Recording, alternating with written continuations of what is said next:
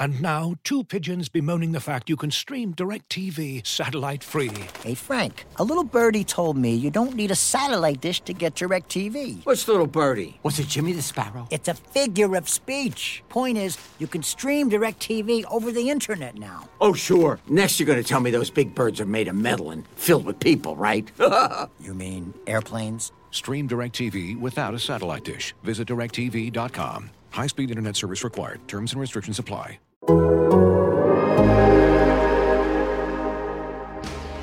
High in the air. Brito back at the wall. Adios! Pelota!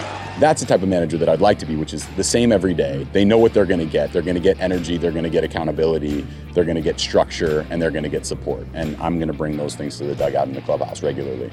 It takes hard work uh, and it takes humility, taking one step forward at a time, making one good baseball move after another. And I really feel like that's how we're going to get where we hope and intend to go. You're listening to Bags and Brisbee on Athletic Podcast Network.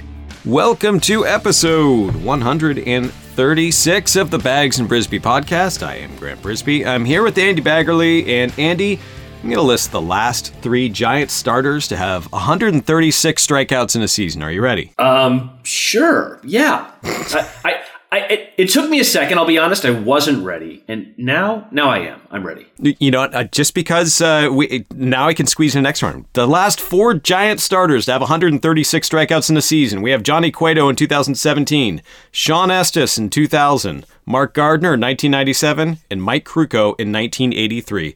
That is a very, very good Giants list. Ooh, Mike Krukow. Ooh. You know, Mike Krukow pops up all the time. You'll be looking at an old box score the last time the Giants did this or that. Oh, Krukow started that game. You know, it's and not just the Giants. You know, you'll, you'll look up and and boom, there he is uh, pitching for the Cubs or I mean, he he really is kind of a Kevin Bacon type of figure. He played with he played with a lot of different people. Yeah, just a tremendous Giants career, a tremendous baseball career, and it's not like it gets overshadowed because he's a, a more widely known as an announcer, a long time, decades long announcer for the Giants. But it's it's easy to you know let yourself forget like oh yeah like that is a just fantastic baseball career. You know, um, I've listened to more Kruk and Kuip uh, over the last two years than really I ever had, just because I've been covering a lot of games from home and. Uh, and and now you know the last two days in Arizona, I was there. I was at the ballpark.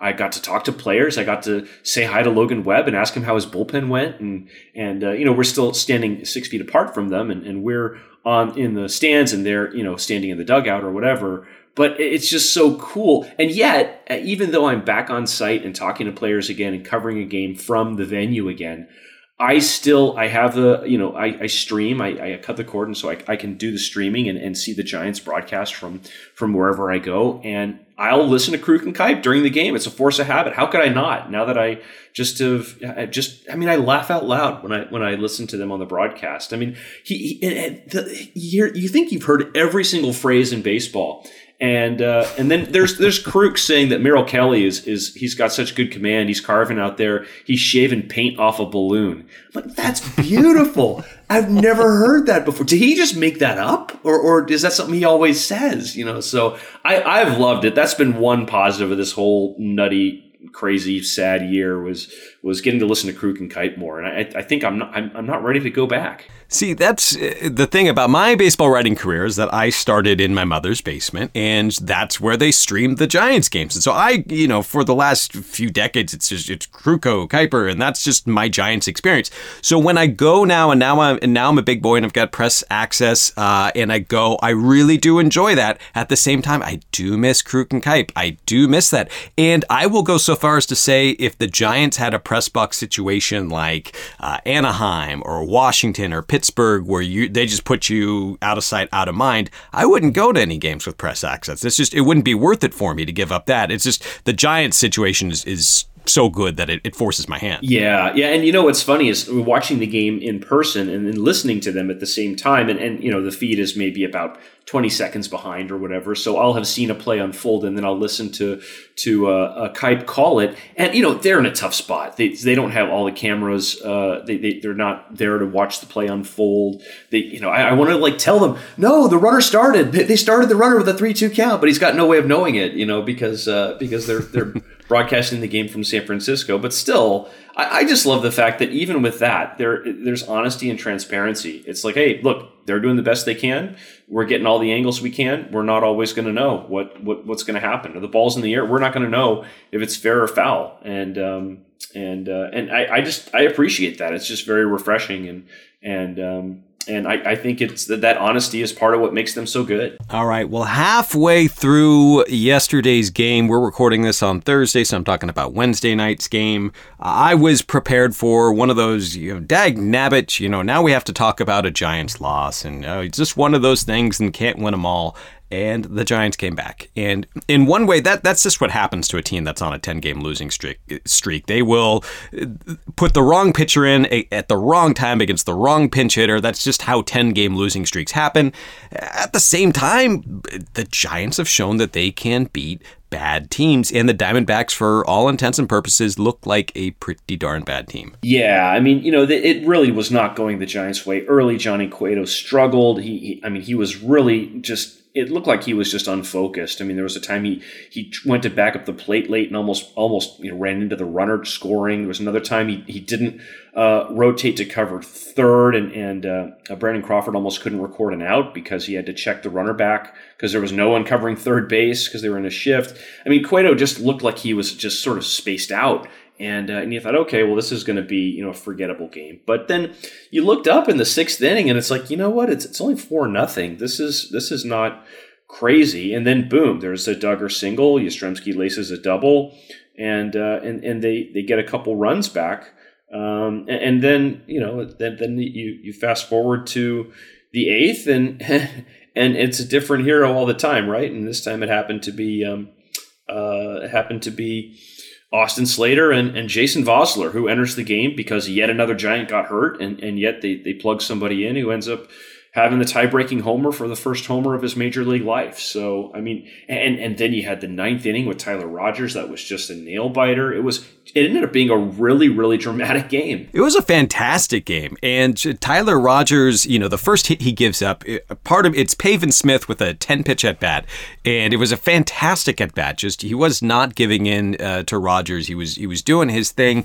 Uh, at the same time, the way he reached was weak contact, a weak single, and you're thinking, oh, okay, you know Rogers is going to blow a save eventually or blow a lead eventually.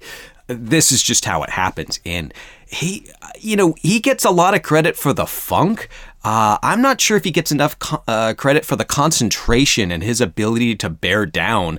Uh, these are things that a reliever, especially one who throws 80 something at best, uh, you're not necessarily, it's not guaranteed that he's going to have the confidence to go up, in, out, down, wherever it takes. Like he's, he's a relief pitcher's relief pitcher, no matter how hard he throws. Yeah. I mean, you know, the Smith one, you were like, okay, the next ball that's hit like that, you know, will probably be a double play. And then, you know, then it's going to be you know easy peasy from there. But no, Nick Ahmed sort of uh, slapped a ball uh, that was away out of the strike zone, and, and he singles, and then um, and then Josh Rojas singles. And you know, a big play in that game actually was Stephen Vogt came off the bench after the first two hits, and he hit a pretty decent fly ball to to relatively deep center field.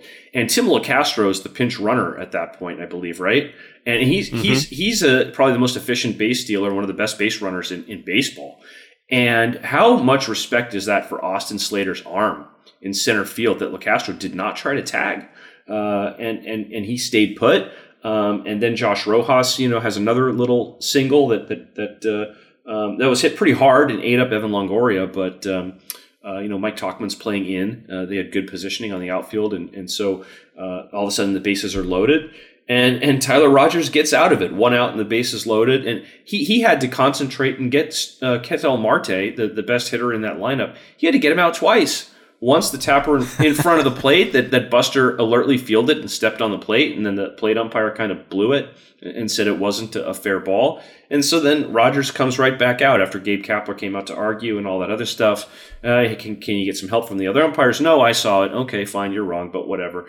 So so then he goes back in there, and what does Tyler Rogers do? He throws one of his weirdo UFO rise balls that I I, I mean, there's no other pitch like it in the major leagues, and strikes Marte out, and then one more ground ball that uh, was a really tough play that Brandon Crawford made look easy, and, and that's it. I mean, it, it was just there was just so much that that that only only the certain player uh, in that position could do, whether it was Slater in center field having the arm, Crawford being a, a, adept enough to not screw up a really tough ground ball, and Tyler Rogers just being a, a unicorn out there. Yeah, we talked uh, at the beginning of this uh, about the difficulties that Duane Kuiper might have calling a game on the road from Oracle Park, and it's it's not easy for him. It's not what he's used to. At the same time, in a situation like that with Locastro tagging up or not tagging up, his surprise mirrored the surprise I had watching at home, which is I thought it was a given that he had tagged up and that Slater was smartly throwing behind the runner to prevent uh, the runner from first from moving up to second.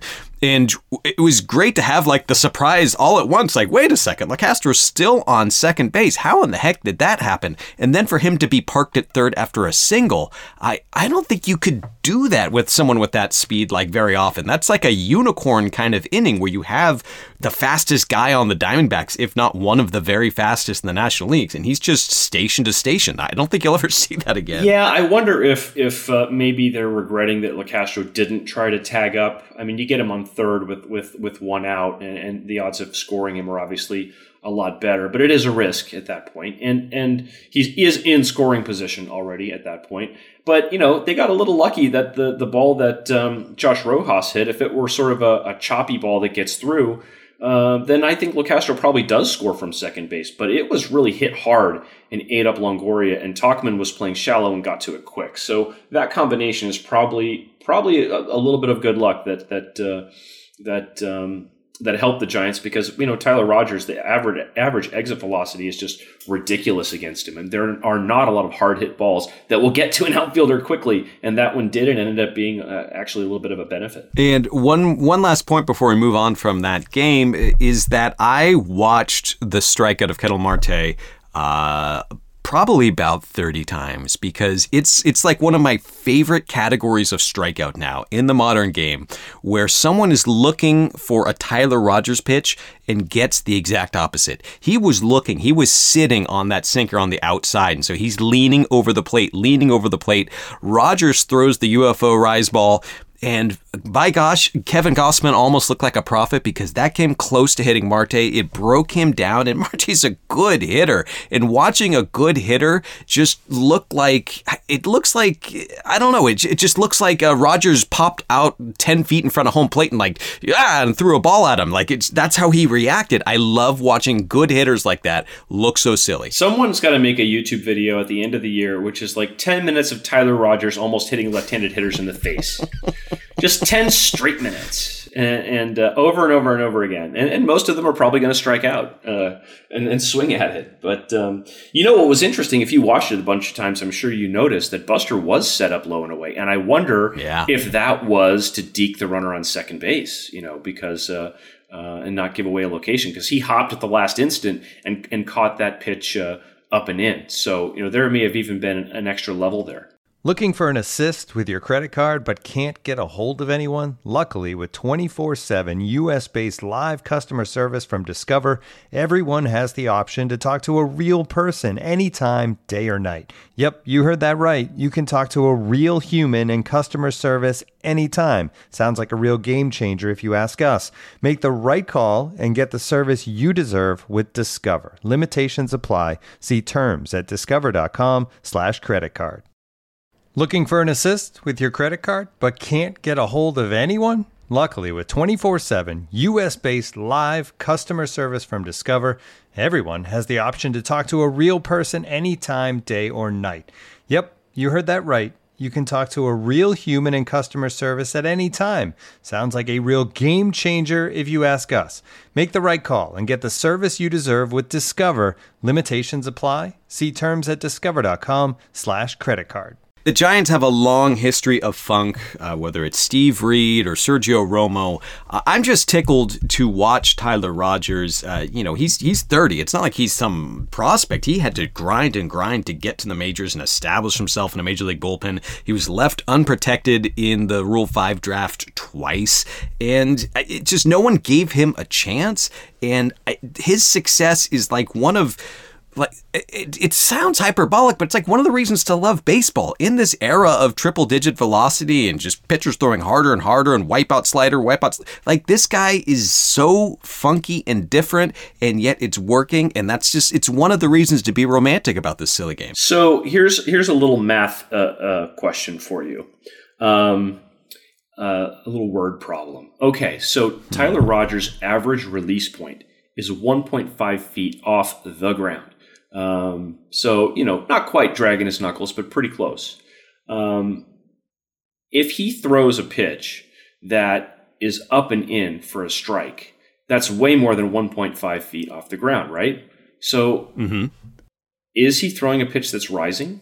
And if not, what explains the fact that he can actually throw a pitch for a strike without it rising? I would think that yes, it is rising, and that's always been you know the the well actually of the baseball you know circles that you can't really have a rising fastball. You know physics says and, and professor adair says and you know stuff like that. It's it's very it's like a, a common internet baseball trope is that you can't actually have a rising fastball but you can if you're throwing underhanded. I mean I've, i see it in softball all the time. There are actual rising pitches and i do th- i mean i'm sure it, it takes like five seconds for for eno to look at this and go well yeah you look at here. Of course it's rising. Uh, but i think without looking yeah i think absolutely it rises rises. I think he's got a couple different pitches that rise. So uh, it, it, took Eno more than five seconds. It probably took him closer to five minutes, but I had a lot of asks for him. And um, so I can tell you that the, the Magnus effect makes it pretty much theoretically impossible for someone to throw a pitch that is rising as it is still on its way to home plate.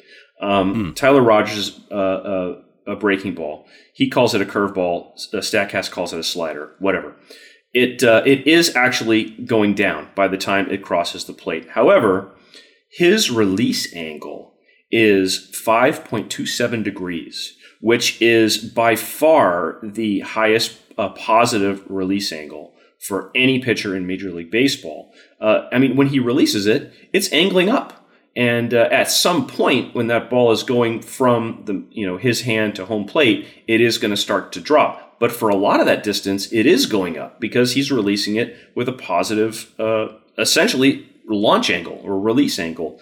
Um, and the average pitcher has pretty much an average release angle of zero. And there are some pitchers who throw conventionally will have a positive angle because they throw a breaking ball that kind of pops out of their hand a little bit. Yu Darvish is one of those guys, Rich Hill. Uh, but that's you're talking only like two two and a half degrees. So that's kind of how he's doing it. And yeah, you're right. It's almost exactly like the effect of a Jennie Finch fastball. And and you know how like anytime Jennie Finch would when she was uh, playing would would uh, show up to a big league ballpark and offer to throw BP to like Paul Lo Duca or Barry Bonds, and they'd be like, "No, I'm not taking BP against you." Ha ha ha. That's not fair. They were petrified because they knew they couldn't hit that because they'd never seen pitches like that before. Well, guess what? Tyler Rogers is Jennie Finch right now, and hitters do not like it. Yeah, no, I, I used to show uh, my daughter Jennie Finch striking out Albert Pujols. Uh, yes, just, you know, just blowing blowing him away. It was just what can he do? That you don't see that very often, and it it.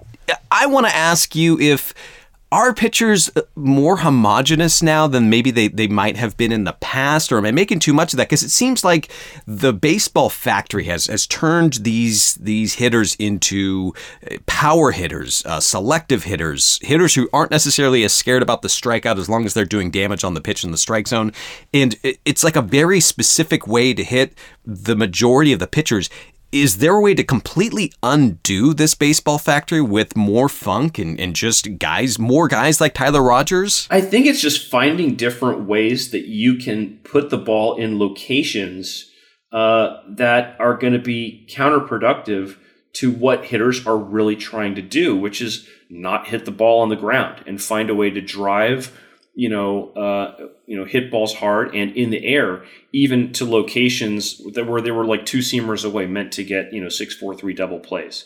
I mean, th- those pitches don't uh, hitters don't approach those those the same way anymore. So um, if you can you know get the ball above those groove swings, how many how many just absolute just cement mixer uh, um, kind of mistake hanging curveballs have you seen guys swing through? All they have to do is be up if they're up in the zone, they can even be floating hangers, but they're they're going to be underneath their swings, and it can actually turn into a pretty good pitch. So, you know, uh, I guess what I'm trying to say is Barry Zito, whatever you're doing, I'm sure the music's wonderful. Come back. There's a place for you. There's a place for you in baseball. I was just wearing my masked singer rhinoceros shirt uh, yesterday. my daughter hates it when I wear that and drop her off to school. Don't actually own that. Do you? You, Oh, yeah, you do. Yes, you do. Of Oh yeah, you do. yeah. No, I had it. it- They don't sell them officially, so I had to get like an Etsy or a Cafe Press or something like that. But uh, I was so invested with Barry Zito on The Masked Singer, even though he rebuffed my interview requests. Uh, I just I loved the whole idea that Barry freaking Zito was on The Masked Singer, and it forced like Jenny McCarthy to pretend at one point because you can't just like announce, oh, it's Barry Zito, and then have the national audience go, oh yeah, of course. Like you have to set it up a little bit, and then to watch Jenny McCarthy go, I think it could be Barry Zito, as if like you know some I don't know. It just it was so counterintuitive. No one's thinking that. Um, so just to watch that was so I had such a tremendous time watching that whole progression with my family. So yeah, I have a Barry Zito Mass Singer shirt. Very good. Very good. So, how do we transition from that? I, I want to see where you go from there. Uh, I want to uh, get your thoughts about the Mass Singer this season. Now, the last episode. Uh, you know, real quick before we move on to the Dodgers series, I do want to talk about the Diamondbacks insofar as I didn't think that they were this horrible entering the season. They had like that little spell of success actually in the beginning of the season, and, and I looked at the roster and I said, yeah, that kind of makes a little bit of sense. Why are the Diamondbacks so freaking bad? You know, I, I kind of feel like their best laid plans, when they come undone, they come undone like in spring training. Like some of the guys that they count on or some of their big moves. I think of a couple of years ago when they got Steven Souza and he was like their big offensive uh, addition. And he got hurt in spring training. Then he came back for one day and then he like, I don't know, blew out his pectoral muscle or something weird. And then, nope, no more Steven Souza. You know, or, or, uh, uh, one year, uh, you know, Brandon Webb got hurt and he went down. And, and I mean, he's two time Cy Young Award winner, and now he's like done all of a sudden. Um, so, yeah, it seems like they really do have catastrophic things that happen, and they don't have a lot of margin for error. So, you know, Ketel Marte goes like, you know, eight for 10 in the first series of the season, and then boom, he's out. Uh, with with the hamstring, uh, and and you know little did every team in, in the majors know that basically they'd all have a Ketel Marte on their roster, but um, uh, you know and, and Zach Gallen, you know, a guy who uh, looked like he could be one of the better pitchers in the National League, and, and he's been battling injuries. So I, it hasn't really taken much to throw throw them completely off their game. Uh, but uh, but yeah, there's just you look at the rotation, you look at the the bullpen, you look at the lineup, and and really there's no part of that team uh, that you could imagine would be kind of scary or, or or above average, and that kind of tells you it's not a great team. Well, I botched the last segue, but I have one for you now. Steven Souza has a 457 on base percentage in AAA this season for the Dodgers. Uh, so now we get to talk about the Dodgers and uh, Steven Souza. Uh, but no, more specifically, the Dodgers. And it seems like it's going to be easy to make too much of this series yet again. Uh, if the Giants were to get swept in four games, uh, there would be hot takes, and I think that might actually uh, require some of the hotter takes. At the same time, it's still early. It's still, yeah, you know, it's still May. But is this like a make or break series? Is it? Am I overthinking this by underthinking it? Is it still just like the most important series of the season yet again? Well, the first thing to point out is that since Albert Pujols is a Dodger now, the Giants need to sign Jennie Finch for this series. That I'm for it. That that we can establish, right? But um, I don't know. I, I kind of do feel like, you know, we both wrote, okay, step back from the ledge, you know, just because they got swept and the last game was really ugly uh, doesn't necessarily, you know, mean more than three games. But I do kind of feel like if the Giants walk into Dodger Stadium and they get their lunch handed to them in four games and lose all four, and all of a sudden they're 0 and 7 against the Dodgers, I kind of do think that there would be some kind of hangover from that, or there could be um, some doubts could creep in, or or it could have a lingering effect. You know, human nature within that clubhouse. Don't want to assume anything, but it, it's human nature that it would affect the group a little bit, and I think it certainly would affect fan perceptions. So yeah, I, I do think that it's probably um, you know a good idea that they go in with the with the uh, with the kind of goal of just not getting sand kicked in their face again. Now, uh, do we know who's pitching uh, tonight's game, which would be Thursday night's game? Uh, it has. I'm talking for the Dodgers. Uh, we have TBD, and I'm not sure who it might be for the Dodgers. Do you know? I do not know. I think it's going to be a Johnny Holstaff game, from what I understand. Okay, so that just leads me into this question, where this is going to be a little bit heretical, and maybe I am kicking sand in the face of the baseball gods. But after TBD, you have Walker Buehler, Julio And Clayton Kershaw.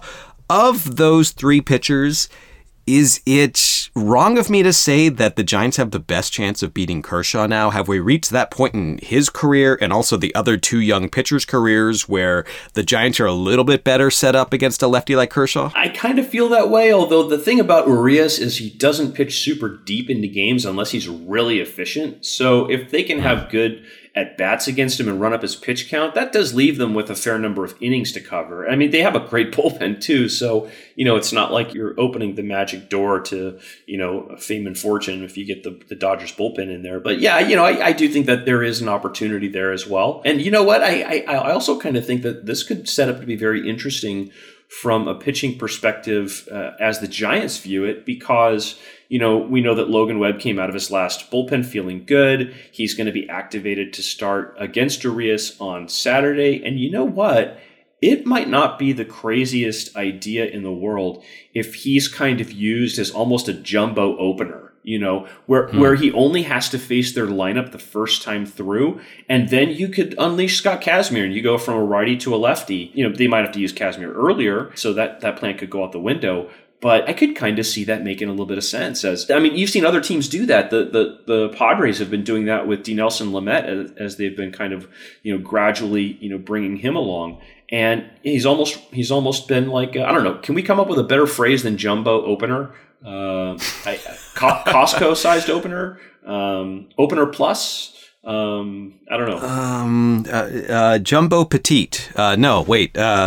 Uh, uh, reverse petite. No, that doesn't work because uh, Yusmeiro Petit. Oh gosh, now I'm confused. I'm, I'm spun around. But yeah, no, I know what you mean. Like a, a Yusmeiro Petit, but a larger version.